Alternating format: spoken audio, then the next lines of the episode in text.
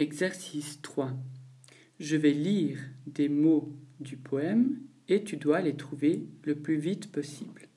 Attention, tu peux mettre pause une fois que je dis le mot à trouver. Comme ça, tu as le temps de trouver le mot dans le texte. Alors, trouve le mot ventre. Trouve le mot rentre. Trouve le mot saute. Trouve le mot dent. Trouve le mot nain. Trouve le mot chez. Trouve le mot jardin. Trouve le mot joli.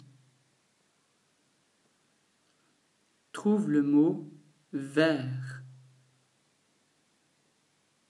Trouve le mot Pâques. Trouve le mot son. Trouve le mot sac. Trouve le mot mal. Et enfin, trouve le mot lapin.